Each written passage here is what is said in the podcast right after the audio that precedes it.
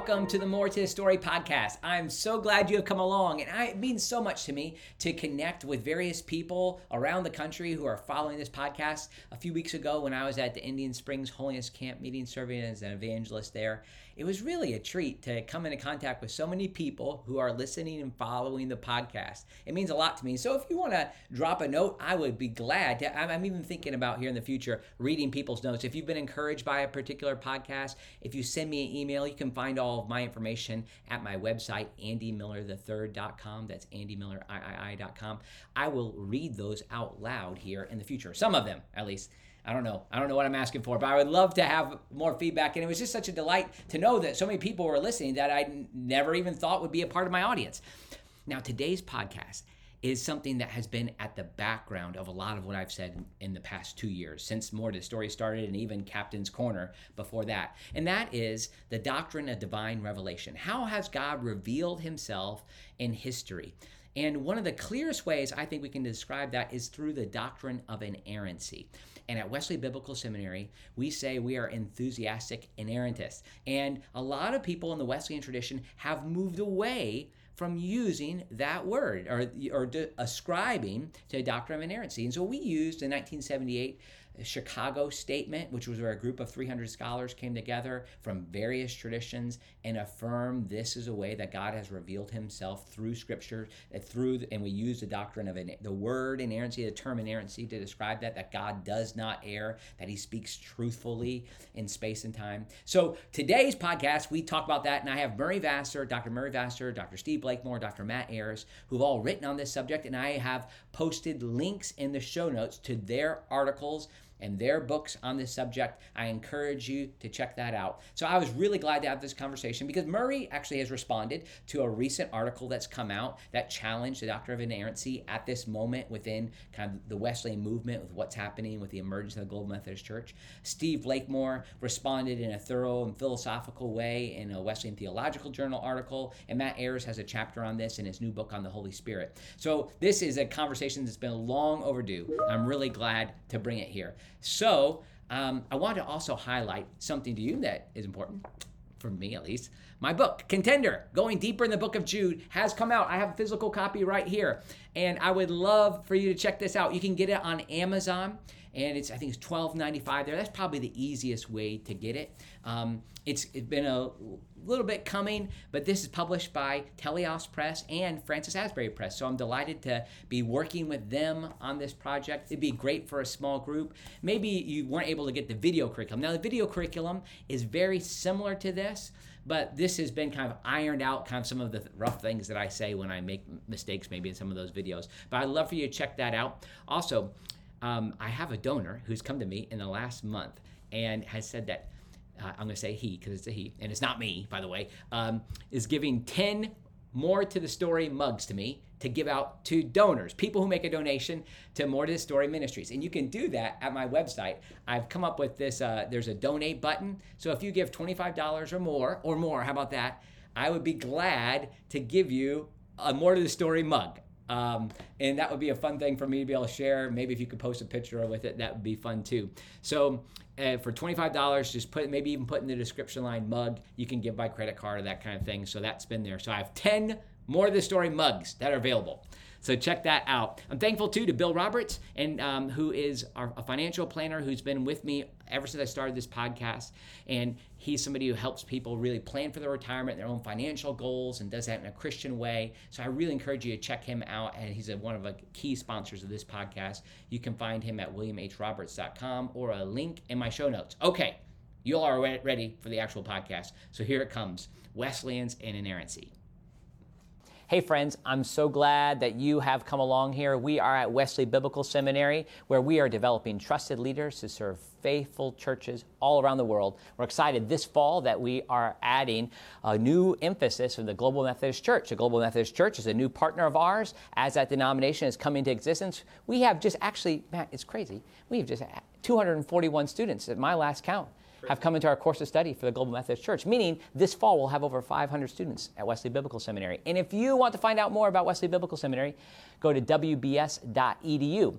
One of the things a seminary does beyond instruction is that we work as a team of scholars to serve the church. And the last couple of days, this little group has been having side conversations about a very important issue. And we thought we might just take that com- those conversations we're having and bring them to you in this format. So that's what we're going to do today. I'm just going to invite everybody to introduce themselves around this, the square, half circle, whatever we have here.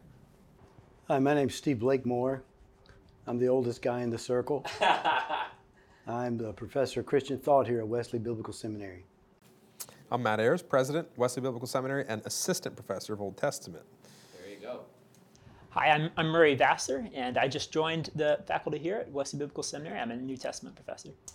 And I'm Andy Miller, and I am the Vice President for Academic Affairs and Assistant Professor of Historical Theology. So, we have a nice team here representing various disciplines to talk about the subject of biblical inerrancy. Now, one of the reasons that this comes up is that Wesley Biblical Seminary, throughout our history, we have described ourselves as inerrantists. And we've even gone as far as to say that we are enthusiastic inerrantists. Now, within the Wesleyan tradition, this isn't always a popular view. And I thought it would be helpful for us to talk about why we think, not just as an institution that's helpful, but why in our Christian experience and the way that we read Scripture and the way we approach Scripture, God's revelation in space and time, why this is an important doctrine that we think Wesleyans, particularly at this stage, in the Wesleyan movement, where there's a new branch coming off of the Global Methodist Church, why this is significant. So that's what we're going to try and cover today. So, Matt, why don't we start off with you? What, when we talk about inerrancy, what is the kind of the big picture? What are we talking about when we describe the doctrine of inerrancy? Yeah, so what I have in mind, and I think I speak for not just myself, but for many others who also use the term, um, is we have the Chicago Statement right. on inerrancy in mind. And I understand uh, some, perfect. yeah, and some, and it's, it's got its limitations, but some even within the Wesleyan tradition would object to a Wesleyan, uh, you know, being an endorser of the Chicago Statement. Uh, but having read it, having studied it, I like it, I, even though it's not, it wasn't drafted particularly by Wesleyans. I still think it's good. I think it's accurate. I think it's helpful. Um, so for more of an academic context, the Chicago Statement is what I have in mind. Now, for those who may not be familiar with the Chicago Statement, and that would be probably your average layperson, but as well as a lot of Wesleyans. I was talking to a someone who's been in the Methodist tradition their entire life, like for many decades, and they had never heard of the Chicago Statement. And so I have a definition that I use. Uh, I use this definition in my book on the Holy Spirit, and when I speak out in various venues on bibliology, uh, doctrine of Scripture, I talk about inerrancy as the Scripture not affirming that which is not conformed to that which is true or mm. real. Now, I know that's kind of a, a technical definition, and um, it, there needs to be some qualifications. Right, right. Now, this is where we get into some yes, tricky yes. territory, right? So, some people would argue that the my version, or at least the Chicago Statement and, and the spirit of the Chicago Statement, you, you start down this path of all the qualifications, and then the position dies the death of a thousand qualifications, right? right? And so, and I want to I want to have Steve address that, but nonetheless. Let me give an example of a qualification. Sure. You know, that the Bible doesn't affirm that which isn't um, that which does not conform to that which is true or real. Um, let's say the Bible says that the sun rises. Well, that's not true. That does not conform. That does not affirm that which conforms to which is real, right? So um, the fact is, the sun doesn't rise; the earth goes around the sun, and so so the qualification then is in everyday language and speech. In other words, the Bible is not a scientific textbook, right, right. and that, and then we have to go on and provide some other qualifications as well. And so, uh, but in general, that's what I'm referring to. Chicago statement in, in extension, uh, but also, uh, generally speaking, the Bible's not affirm that which isn't true or real. Now, I know that a lot of people um, would say, well, with things pertaining to faith and salvation, sure, and, and, yeah. and I agree with that, that the Bible is sufficient, the sufficiency of Scripture. Yeah. We have everything we need in Scripture uh, for salvation. I agree. But I think that it goes beyond just for things related to salvation because I believe that the, from an Old Testament perspective, right. um, that the Old Testament provides a very unique view and understanding of our faith as taking place in real time and in real space. Right. And our theology and our worldview of history and events as they occur in time and space, and the importance of true history and true facts, um, I think that we have to have a robust theology of that with regard to the transcendence of God and the uncreated nature of God. And the moment that we start to chalk things up to mythology, and how are we using that word mythology and mythohistory, it makes me a little bit uncomfortable uh, right. uh, because of the distinct worldview that the Old Testament is, and I would say the Old Testament is presenting to us, but as God has revealed himself right, right. in the Old Testament. Now, one more comment, yeah. and then I'll free it up. I understand that the Bible is not a scientific document, and history, as we understand history in the Western world, is a product of the Enlightenment and all those things, and that it is a theological document. Right, right. And the Bible's not trying to give us a fact for fact account of just cause and effect of how we went from point A to point B, but rather is a witness to God and how He's revealed Himself and acted in time and space and history. And there is a tension between understanding the genre of a theological, genre is a contemporary term, a theological document, let's say the book of Joshua and the conquest and colonization of Canaan. It's a, it's a, it's a theology lesson. Right. But it's not totally separate not from history. Right, it's not yeah. just theology. And the moment that we go, whether or not those things actually happened doesn't matter. Yeah. That makes me really uncomfortable for lots and lots of reasons. Yeah. Because I think of the unique way that God has revealed himself to be as transcendent and the importance of real time and space, God's revelation in history. And last comment okay. I do not believe that the Bible is simply a witness to divine revelation. Right, right, I believe right, the Bible is divine revelation, that it is the Word of God and God speaks through it. I don't believe in dictatorship of Scripture. We get to some of that. I think Murray's got some ideas there. But I, I, I very much reject this idea that the scripture is just a witness to, a, a, community people's witness to God's act in history. I think it is the Word of God, right. as God intended it, working with authors, passing it down, inspiring the writing of the world, Word as He intended it, without error. Uh, uh, uh, uh that he reveals himself in a way in which it doesn't err, but also the transmission of the text as well. Right. All right. This is great. Oh, Matt, that was perfect. Enough. What a great start. And I just want to set one other contextual piece as we're getting started. A lot of times, the charges that are levied, levied, leveled against uh, inerrantists are like, oh, you're trying to treat Scripture just in an epistemological fashion, fashion or in, informative fashion, as opposed to a soteriological function. This transformational, been, right? Or transformational, so right? So it's transformational as opposed to informational. Well, kind of like, why can't it be both? Like, and so that's often. It better be both. If we're if not, we're in trouble as it comes to other issues. Truth is what sanctifies. Sorry, I get really passionate about this. Okay, so uh, uh, yeah, go ahead, Murray. Yeah. On here. So as far as um, defining inerrancy and how we explain it, um, I also like the Chicago Statement. I think it's a, it's a, great articulation of the doctrine as just a simple shorthand way to explain to someone what inerrancy means. I I like to su- summarize it this way: inerrancy is simply this uh, it's the affirmation that everything the Bible teaches is true. Everything the Bible teaches is true. So that, that um, well, it, it, you know, that's everything. So that means even though we understand the Bible is not a science textbook, we understand the Bible is not, you know, a primarily a, a textbook of history, but nevertheless, the Bible does teach some things that are historical, like Jesus rose from the dead. Right. Uh, the Bible t- teaches some things which are at least tangentially related to to science. Uh, for example, things involving creation, and of course that's a big discussion, but also things involving the human person, mind-body dualism, I think is pretty clearly taught in Scripture. Um, so if uh, if you know, the, again, it's just everything the Bible teaches is true. If that's something about theology, it's true. If it's something about science, it's true. Whatever the Bible teaches, and of course that definition also reminds us that uh, we we have to interpret, right? Because yeah, if sure. you say everything the Bible teaches, that automatically raises the important question well what is the bible teaching? Are we all cutting right? off our right hand and poking out our right exactly yes. So in the example in the example you gave about the sun rising or when jesus said that the the moon gives its light or uh, you know the the mustard seed is the smallest seed you know we have to ask what what is this passage teaching? Um, is it is it actually teaching um, you know that uh, that uh, the, that the earth orbits the sun or is um, this just uh, the, the way of speaking. Teaching us that God's love is consistent as the sun rising in the east, something like this. Yeah. Yeah. yeah.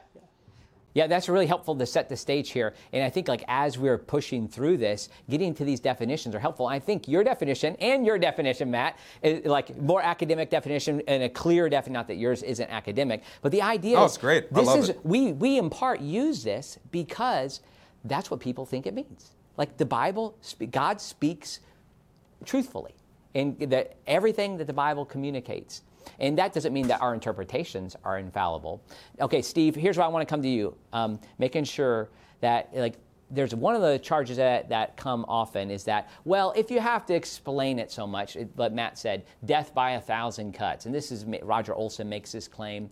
Um, in a, oh, yeah, yeah, big, hey, appreciate having my, my podcast. If we say any names, if we say any names, generally they're, they're people who are friends. But I mean, that's one of the complaints. Like, well, if you have to explain it so much, it's not worth it. What do you think, Steve? Well, I think of the best way to think about that is to realize why did the why did the uh, fundamentalist statement in the early 20th century be, uh, get formulated, and why did the Princetonian theologians jump on board with the, like the Niagara Bible Conference people formulating a certain set of essential fundamentals? Why did that happen? Well, it doesn't happen in a vacuum. They were responding to German idealist higher criticism mm-hmm.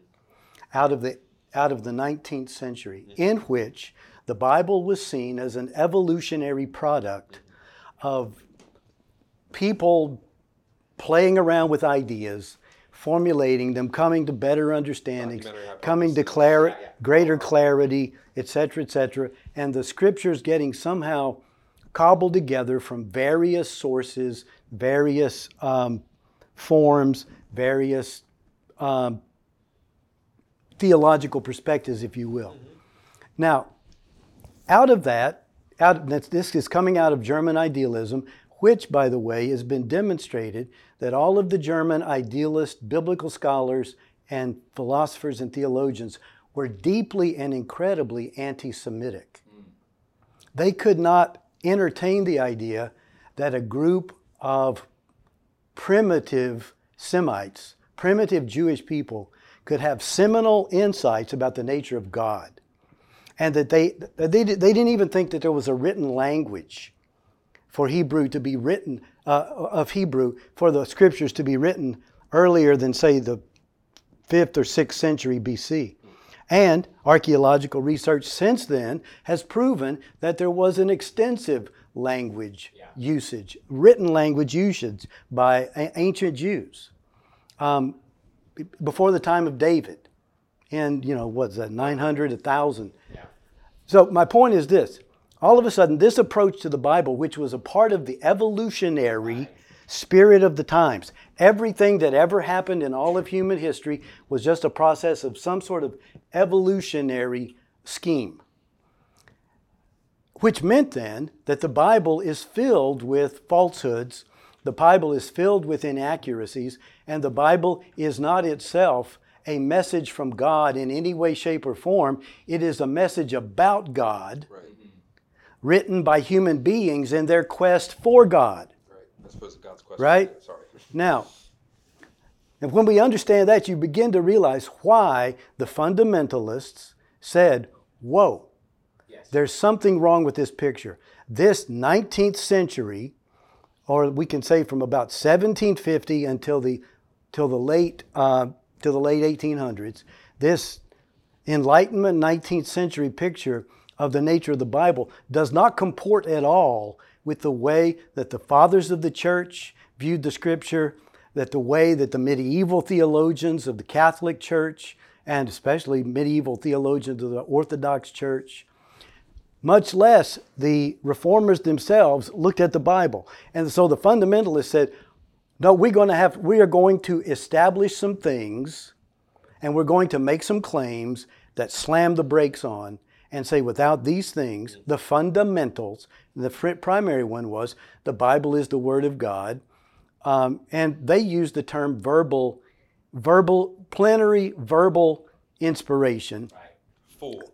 For they thought that all that every word was decided upon by God and the people wrote the exact words God wanted to. You don't have to embrace that. But that's the context in which they established this. They said, this Enlightenment, 19th century, higher critical approach to Scripture makes us the judges over Scripture rather than the Scripture revealing to us truth from God that should sit in judgment over us. Now, that's the context. Now, the death of a thousand qualifications.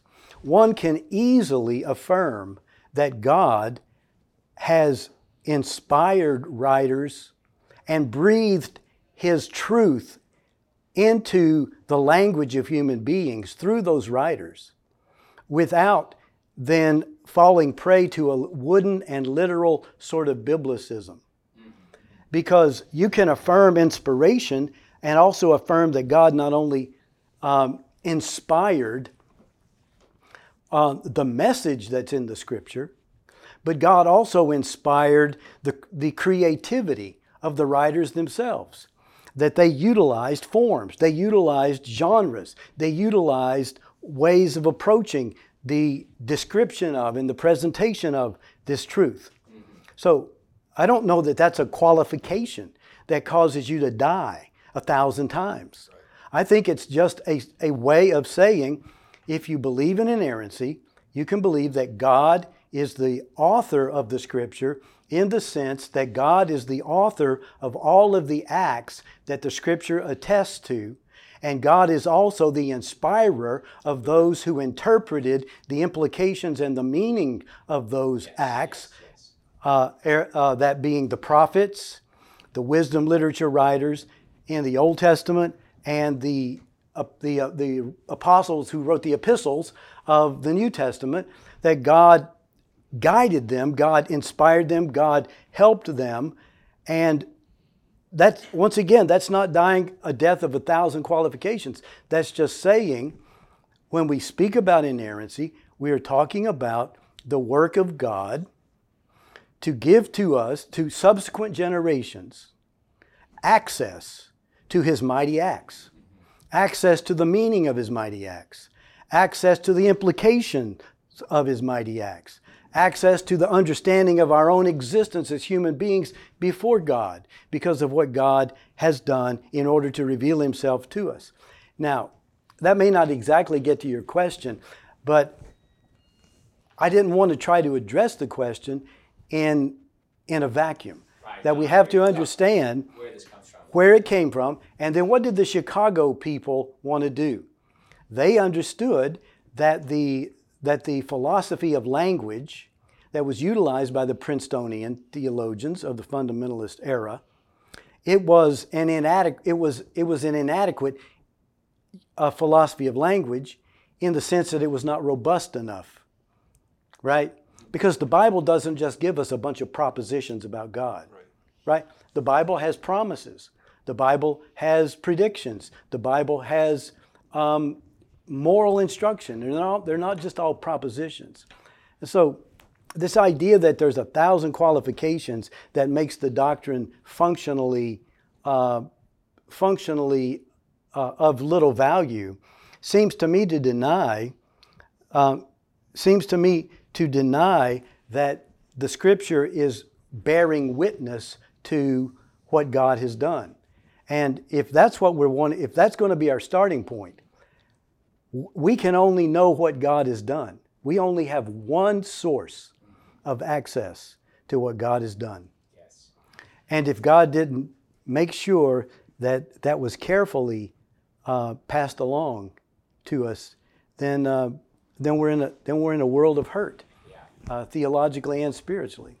Yeah, Matt, I wonder, uh, uh, I'll come to you in just a second. Um, Matt, I'm wondering, like, when people, we often use this when, when you're out speaking on behalf of the seminary, when I am, sometimes people want to say, well, I don't really want to use the term inerrancy. I believe all, I, I affirm the Chicago yeah. statement, but I don't want to be look like uh, they'll even say crazy fundamentals. I don't want to be a six-day creationist. I don't. And so, just the fact that you have to clarify. Yeah. Sometimes you, people use that as the cut by you know a thousand death by a thousand cuts. Yeah, So th- the simple response to that, for me, is that if I'm going to err on one side, it's going to be on the side of conservatism and standing in the broader streams of how the church, and I would argue how the Bible itself and the authors of Scripture, as inspired by the Holy Spirit, understands the Scriptures themselves. When Jesus says, Moses said, Right.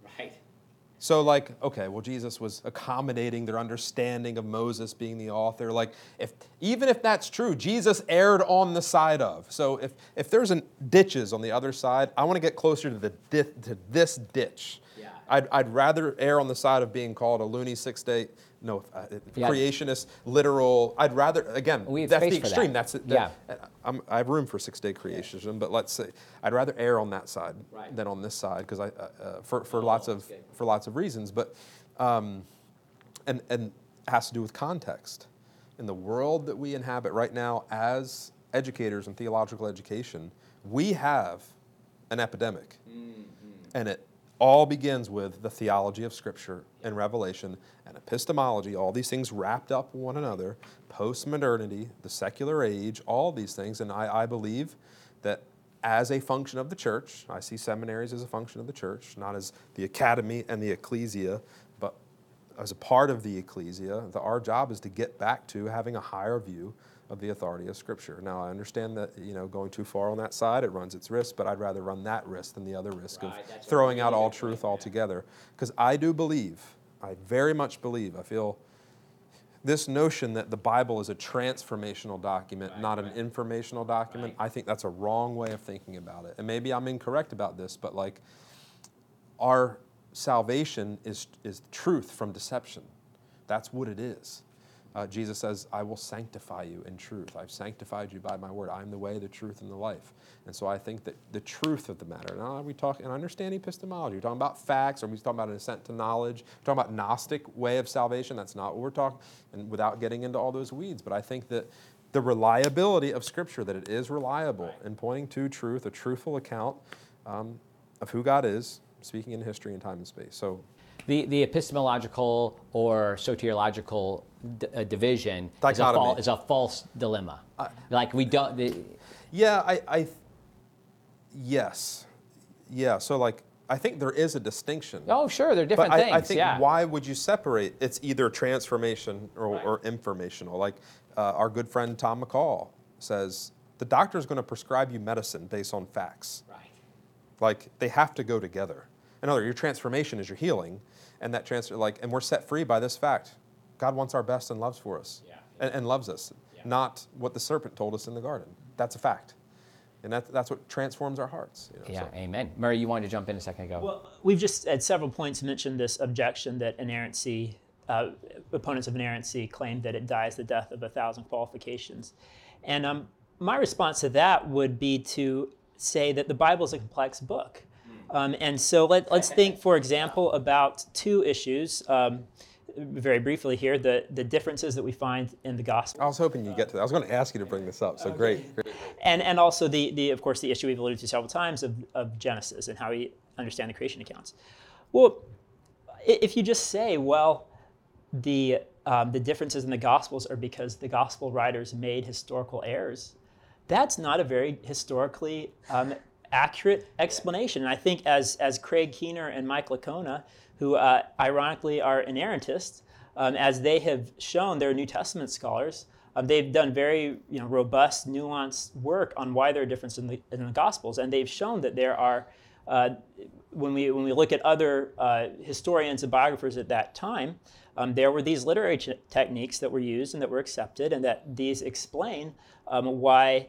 Uh, uh, events in the Gospels are often portrayed in slightly different ways. And we can actually learn a, a lot about the Gospels when we attend um, to those literary techniques.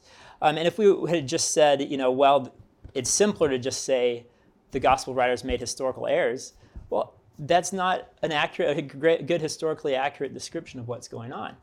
Um, and in the same way, uh, it seems like, you know, we, when we um, talk about uh, Genesis, Now, this gets much more controversial, I understand, maybe controversy in this group here, but um, critics of inerrancy will, will say, often say things like, well, you know, the Bible says that it's a young earth, you know, it was created in six days, and that's wrong. Like the Bible just made a mistake. And I would say that you know maybe it's more complex than that. Maybe maybe just saying that that Genesis was wrong um, is not uh, maybe that's too simple of an answer. And when we go back and we look at how ancient people read Genesis, uh, like Philo of Alexandria, uh, he insisted that it was intended. Uh, that it was clear from the text that this was intended by the author to be read uh, symbolically and not literally. Uh, Origen, a Christian theologian, said the same thing. Now I know people are going to disagree with that. There's there's a lot of discussion, but it's it's not as simple. Uh, and, and ironically, oftentimes the, the critics of inerrancy end up sounding more like Ken Ham, the young Earth creationist guy,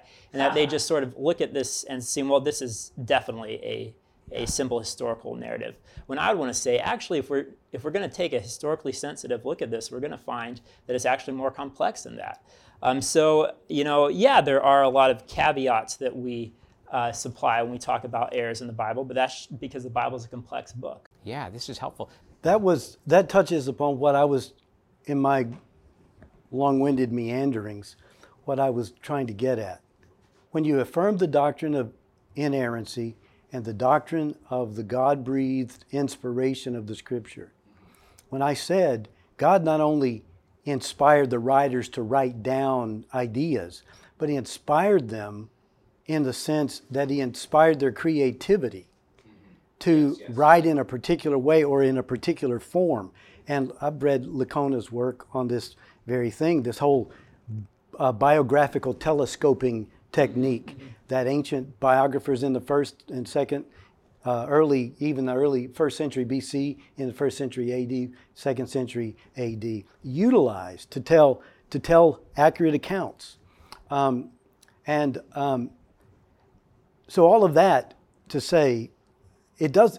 So when people say, "Oh, well, you have to begin to qualify what you don't mean," well, in what possible world do you not have to qualify what you don't mean right. when you make any claim? So, for instance, a, um, a theistic evolutionist, and you know, truth in advertising here, I'm more of an intelligent design person.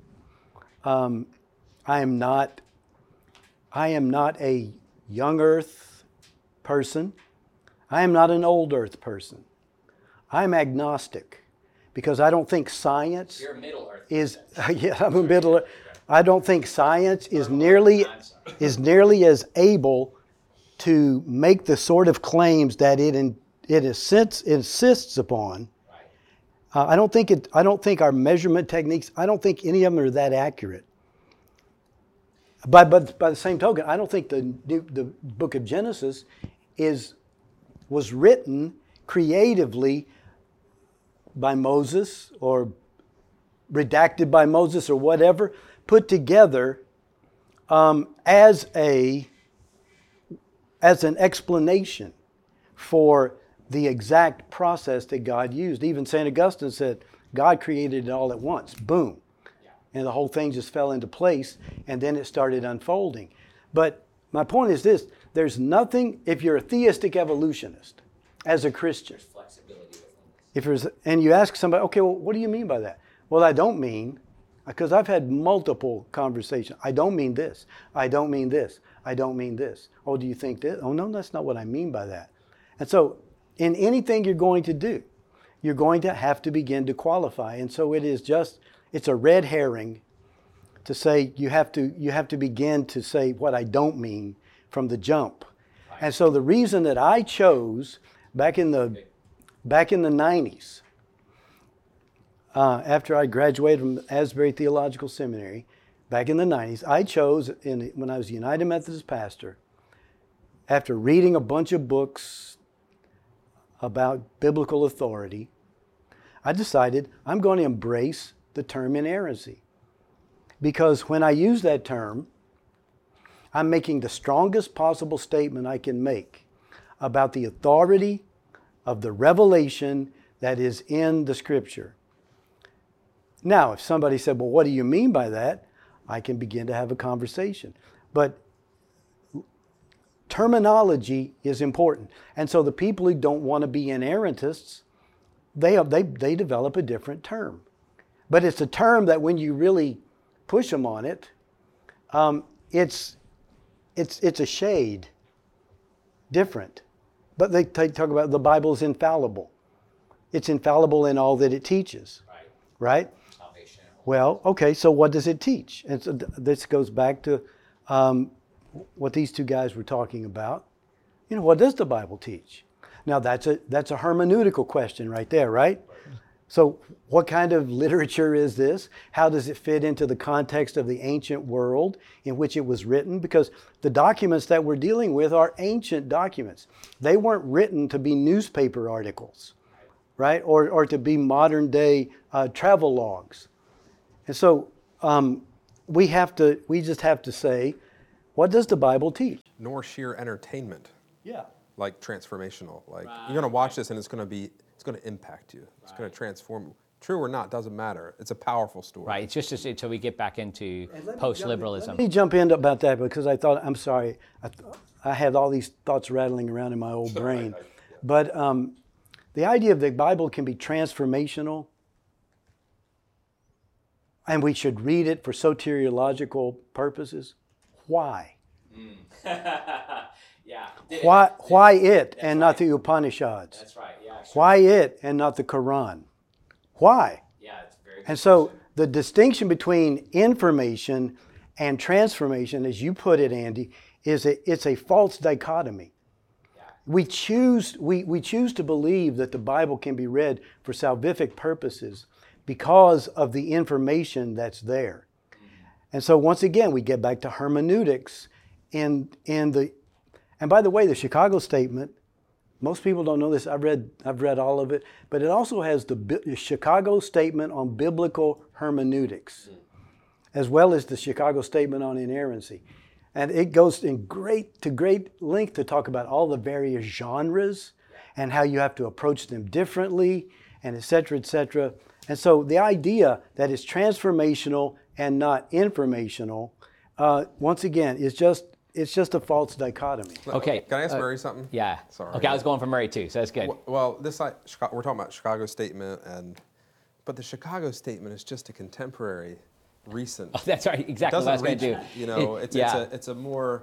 Why are we putting so much? We've stock- created this in the 20th century. you know, Right. like so I- before anyone, the claim. the Any people who weren't alive when the Chicago Statement was written. I just want to can't be affirm. inerrantists. Right. r- r- Well, yeah, the claim so is that inerrancy was invented by modern fundamentalists. Right. And Yeah. so, like, how could you say that Jesus was an inerrant? Or John Wesley, or- yeah. Can you speak to that? sure. Yeah. Well, I mean, it, it, I think that um, the uh, there are hints of it earlier, but the very clearest, uh, most robust articulation of inerrancy uh, goes all the way back to the uh, late fourth, early fifth century with Augustine. Uh, he had a, this interesting dispute with Jerome over the interpretation of the passage in Galatians where uh, Paul says that he confronted Peter. And uh, that, that passage created face. to his face, yeah. And that passage created a problem for the early church because the view of these two, uh, you know, great pillars of the church fighting with each other was embarrassing, right? So, so Jerome said, well, maybe, maybe Peter and Paul actually agree with each other, but uh, for the sake of the weak Jewish Christians, um, Peter just pulled back for a little bit from the Gentiles just to help their faith. Um, and uh, Peter uh, and Paul knew this, and so he just sort of pretended to rebuke Peter in front of everybody for their benefit.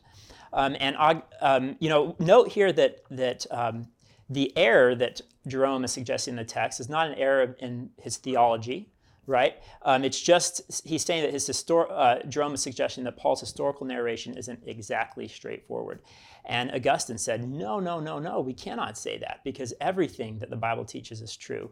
And Augustine ha- uh, has a couple of important qualifications there. He's, he says, you know, now if I see something in the text that seems to me not to be true, then I conclude either the, the translation I have is an error, or the manuscript that the translator used was faulty, or that I failed to understand. So we see those important qualifications. This uh, the claim of inerrancy uh, un- understands that this is about the original text, which we don't, uh, in all cases, necessarily know for certain. Uh, and then, you know, there's a discipline of text criticism. Um, and then also that it involves interpretation. So maybe our interpretation of the text is wrong. Um, but uh, so, yeah, that's very clearly stated by Augustine. Then Wesley, um, he, uh, uh, there was a bishop who made the case, it's very similar, I think, to what a lot of people today make, where um, the, this bishop said, well, Scripture is an infallible guide for us in the Christian faith, right? And so, because that's its purpose, it inspiration, divine inspiration, only ensures that there's no considerable error. In other words, no significant error, but that there might be trivial errors. It's, it's okay if they're trivial errors. And again, Wesley, when he heard that, he said, no, no, no. he said, he said, if, if there's any error at all, then that shakes the authority of the whole. Um, so I think that the uh, Chicago statement is just articulating what has been the traditional view. And I would, if I could, jump back real quick to something that you said, Steve, about the whole evolution thing. I think it, people should know that uh, J.I. Packer, who is one of the theologians who helped to frame, helped to write the Chicago statement, um, while he was skeptical about some of the uh, claims of evolution, he said um, that he didn't think there was anything in Genesis 1 and 2 that um, uh, was incompatible with the theory of evolution. And notice that's not just the, the age of the earth. The theory of evolution is, uh, includes a theory of common descent, right? Um, so uh, now, whether or not you agree with that, that's that's some people debate. But you should know that you know one of the people who wrote the Chicago Statement was per, uh, said that uh, you know there was nothing uh, wrong with embracing fully the, the theory of evolution. So just a quick response. I would I agree everything you said. I'd go back even further sure. than Augustine. Mm-hmm. I'd say the Bible itself yeah. says plainly that it's perfect. Psalm 19, for example. Now I know that interpretation perfectly and everything that teaches regarding salvation. Let's say that's but what I'm getting at is that just because a sophisticated articulation of a particular doctrine came about later in history didn't mean that the notion of what that articulated didn't exist prior to its articulation.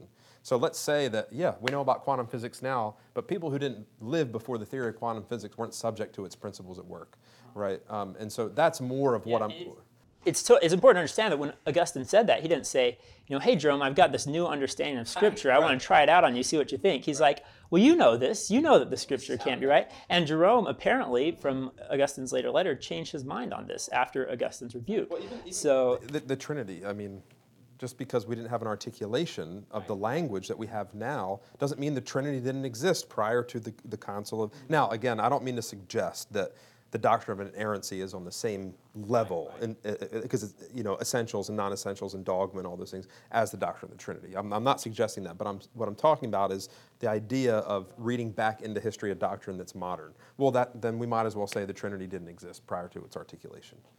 Well, the, um, Am I wrong? No, Am I missing no, some? Lo- some yeah. Is my logic okay there? The um, I like I, I really appreciated Murray's. Um, uh, description of, of all of that. Um, you know, one of the things, or the two other things, the people who talk about the transformative versus the informational, they always accuse inerrantists of privileging epistemology mm-hmm. over ontology. Right, right. And that's a big way of saying you're privileging a theory of how do you know anything over the theory of what there is to be known. And what is there to be known? God. Okay, I, I think that that's exactly backwards inerrantist privilege ontology. I agree. We say yeah, yeah. these things happened. And we can't explain them. Yeah. These things happened, and they happened in the way that they are described, which doesn't mean that the first 11 chapters of Genesis are uh, a blow by blow account of anything, right?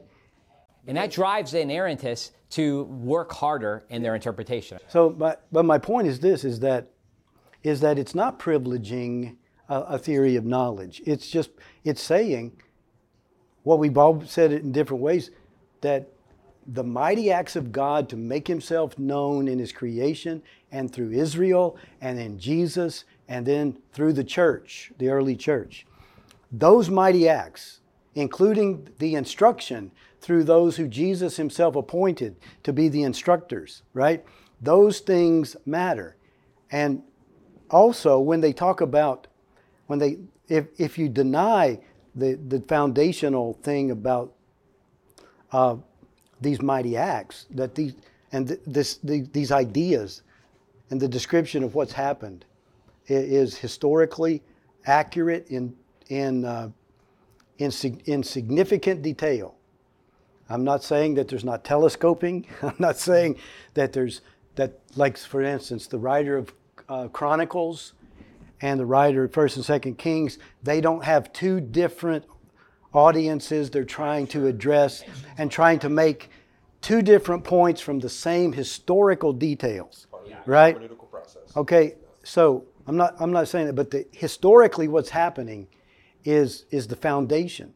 Otherwise, you end up with what what I've I, in an article I wrote several years ago. You end up with a logo centric view of spirituality, that is word centric, mm. although as though the Bible's functioning in, functioning in some magical sense, versus a logos centric. Mm, mm. The eternal word has made the eternal God in the finite world known. And um, that's why the, that's why I just I didn't have all of these categories when I decided to embrace the doctrine of inerrancy. But in the years since then, I've come to realize that this robust embrace of it is an absolute necessity. I'm going to jump in here because I want to make sure we have time to get one other point addressed, and that's why does this matter to Wesleyans? And so I want to just give my story as an example of that. I think kind of like an introductory type of Christian theology class, maybe undergraduate level or an intro theology class in seminary, uh, people are often uh, confronted with a dilemma that's false again. And I, I was in the same position where people said, well, evangelicals believe in infallibility, and then fundamentalists believe in inerrancy. And basically, the implication is you don't want to be a fundamentalist, do you? And you don't want to assume that you can put all these pieces together and somehow that all these discrepancies or challenges. So you don't want to be one of those type of people. So I didn't want to have to enter in this conversation for a decade after leaving seminary. I didn't use the term, and, and I didn't go to Wesley Biblical Seminary. I didn't use the term inerrancy because I thought, well, I don't want to confuse people. And after all, this is a, all the things we've kind of already addressed. And I didn't see it as significant. But then, like, as I grew, I began to see what's happening when people reject inerrancy. Often it was leading them to another direction of rejecting the authority of Scripture in general. Now, that's not a reason to do it, but then, as Matt said earlier, I would rather people land on the conservative side if it's going to be one or the other.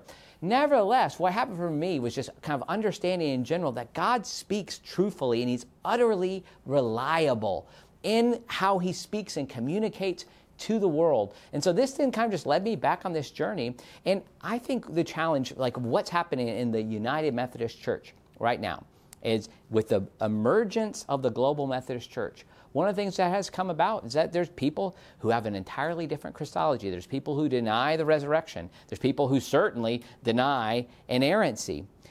I'm wondering from you guys, why do you think it's important at this point? And not that we say you have to be, but why might inerrancy be helpful? And Matt, I want you to go with this first. Why might inerrancy be important in this next Methodist moment? Well, I could get I could be getting this wrong. Forgive me and correct me if someone here knows if I'm wrong. But if I understand right, uh, the basis for um, violating the Book of Discipline has been the theological purpose statement right, in the right, Book yeah. of Discipline, yes. and and the Wesleyan quadrilateral and saying that reason is is and experience are factors in the interpretive process of arriving at theological conclusions. Well, and I think that the door stays wide open to do whatever you want with Scripture if you err on that side. Um, and so I think you have to pull it back. And I think you have to say inerrancy. I mean, I think that's how you prevent this from happening again. That um, Paul was not wrong in, in Romans 1 when he spoke about human sexuality. Correct. That, that the scripture was not, this isn't Because like, our overall purpose. Right. Well, what happens when your purpose is in contradiction of what the scripture seems to plainly be teaching? But, but yeah. I mean, yeah. if you suggest some of it's not divine revelation. Right, like, right. In, well, and, and the other thing I'd, I'd add to that, I don't know, I think it answers the question, but more broadly, is that I, when I read the text, Old and New Testament, um, I want to read the text the way the text understands itself, the way the New Testament right. authors right. understand and interpret the Old Testament. And to me, this position that we're discussing of inerrancy is much closer to how the writers of the New Testament were reading the Old Testament and how Jesus himself yes. is understanding the Old Testament. Um, I will give you the sign of Jonah. As Moses said, the word of God shall not pass away. I've come to fulfill the law. Every jot and tittle. I mean, to me, if yeah, to me, that's more in line with the spirit of how the text is lending itself to be understood and read.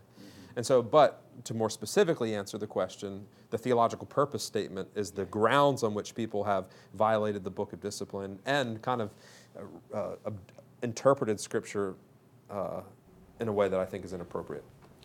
Murray, I don't know if you addressed this, um, but one of the claims that comes from in some quarters is that using inerrancy is uh, Wesleyans becoming Calvinist. I've never actually followed that line. I don't know if that's something you've come in contact with. I don't see anything that's necessarily Calvinistic. Aren't we supposed to be the ecumenical ones? I don't under, anyway.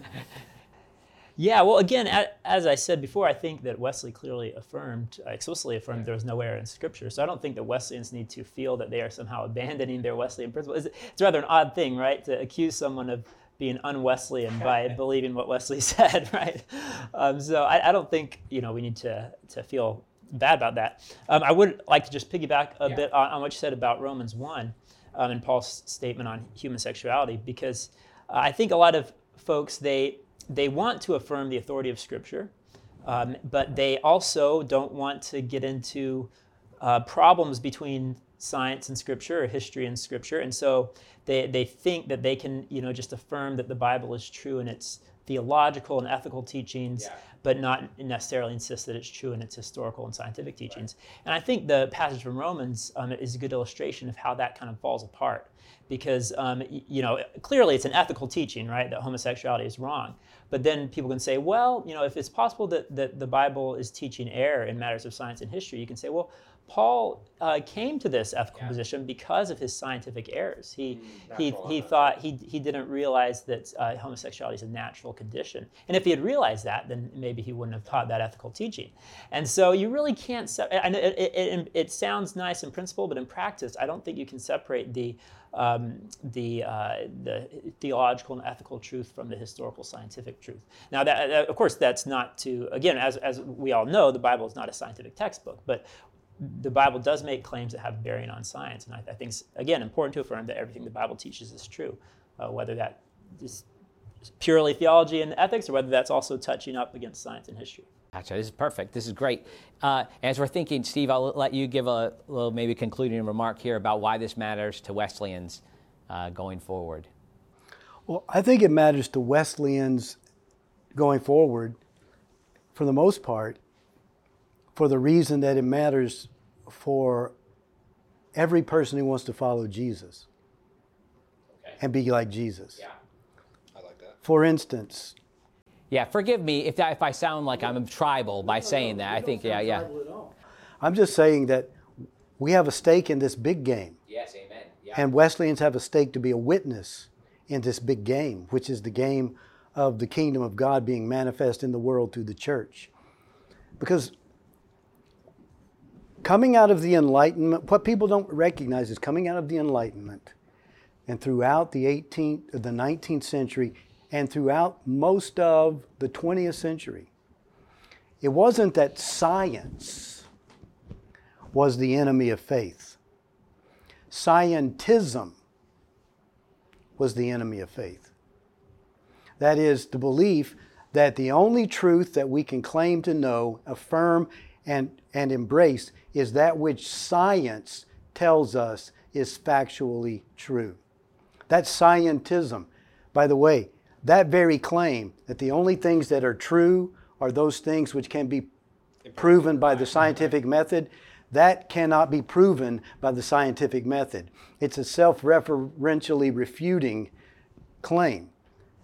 Now, why do, I, why do I say that? Because now in the 21st century, once you go out of scientism and then you get into postmodernism with the suspicion that human language at all can give us any access to truth because all human language is about power dynamics and power relationships. Okay, you put those two things together. Well, moral, theological, philosophical, and spiritual ideas don't count. Scientism. Right.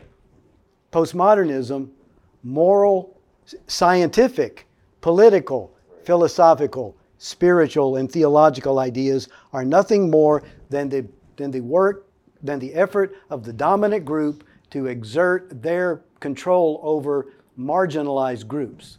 Okay, that's the context in which we live today. And so all of this embrace of this embrace of what is pseudoscience with regard to human sexuality or transgenderism. Um, There's no scientific basis for transgenderism. There's no philosophical basis for transgenderism. There's only a particular school of thought psychologically of, for transgender, and that is a, a school of that's a school of the social sciences, right? So why does inerrancy matter? Because Christians need to be able to say, "Thus saith the Lord," and because the Lord says it, I will believe it because it's demonstrable that this book has stood the test of time and the teachings of this book are grounded in reality and therefore I want my life grounded on reality and I'm going to stand with all of the other faithful witnesses who stood on the foundation of the rock of Jesus Christ and they knew Jesus Christ because of the witness of scripture. That's why it matters. Amen. Thank you, Steve. I think that's a good conclusion. Well, thanks so much for coming along, everybody here. And look, we, we could talk about this much longer. I think we all have several ideas. and um, if you're interested in further exploring these subjects, you could audit our biblical theology class. You could come in and become a student at Wesley Biblical Seminary. We'd love to have you as we are thinking through these topics as Steve was just leading us to the transgender issue for our time. I know Steve and Murray have both taught history of Christian thought, where we walk through some of these ideas as well. Matt's teaching Psalms this, this semester. So thinking about literary context and all these type of things. We'd love for you to think about coming and joining us at Wesley Biblical Seminary. You can find us at wbs.edu. Thanks, guys, for coming along for this discussion.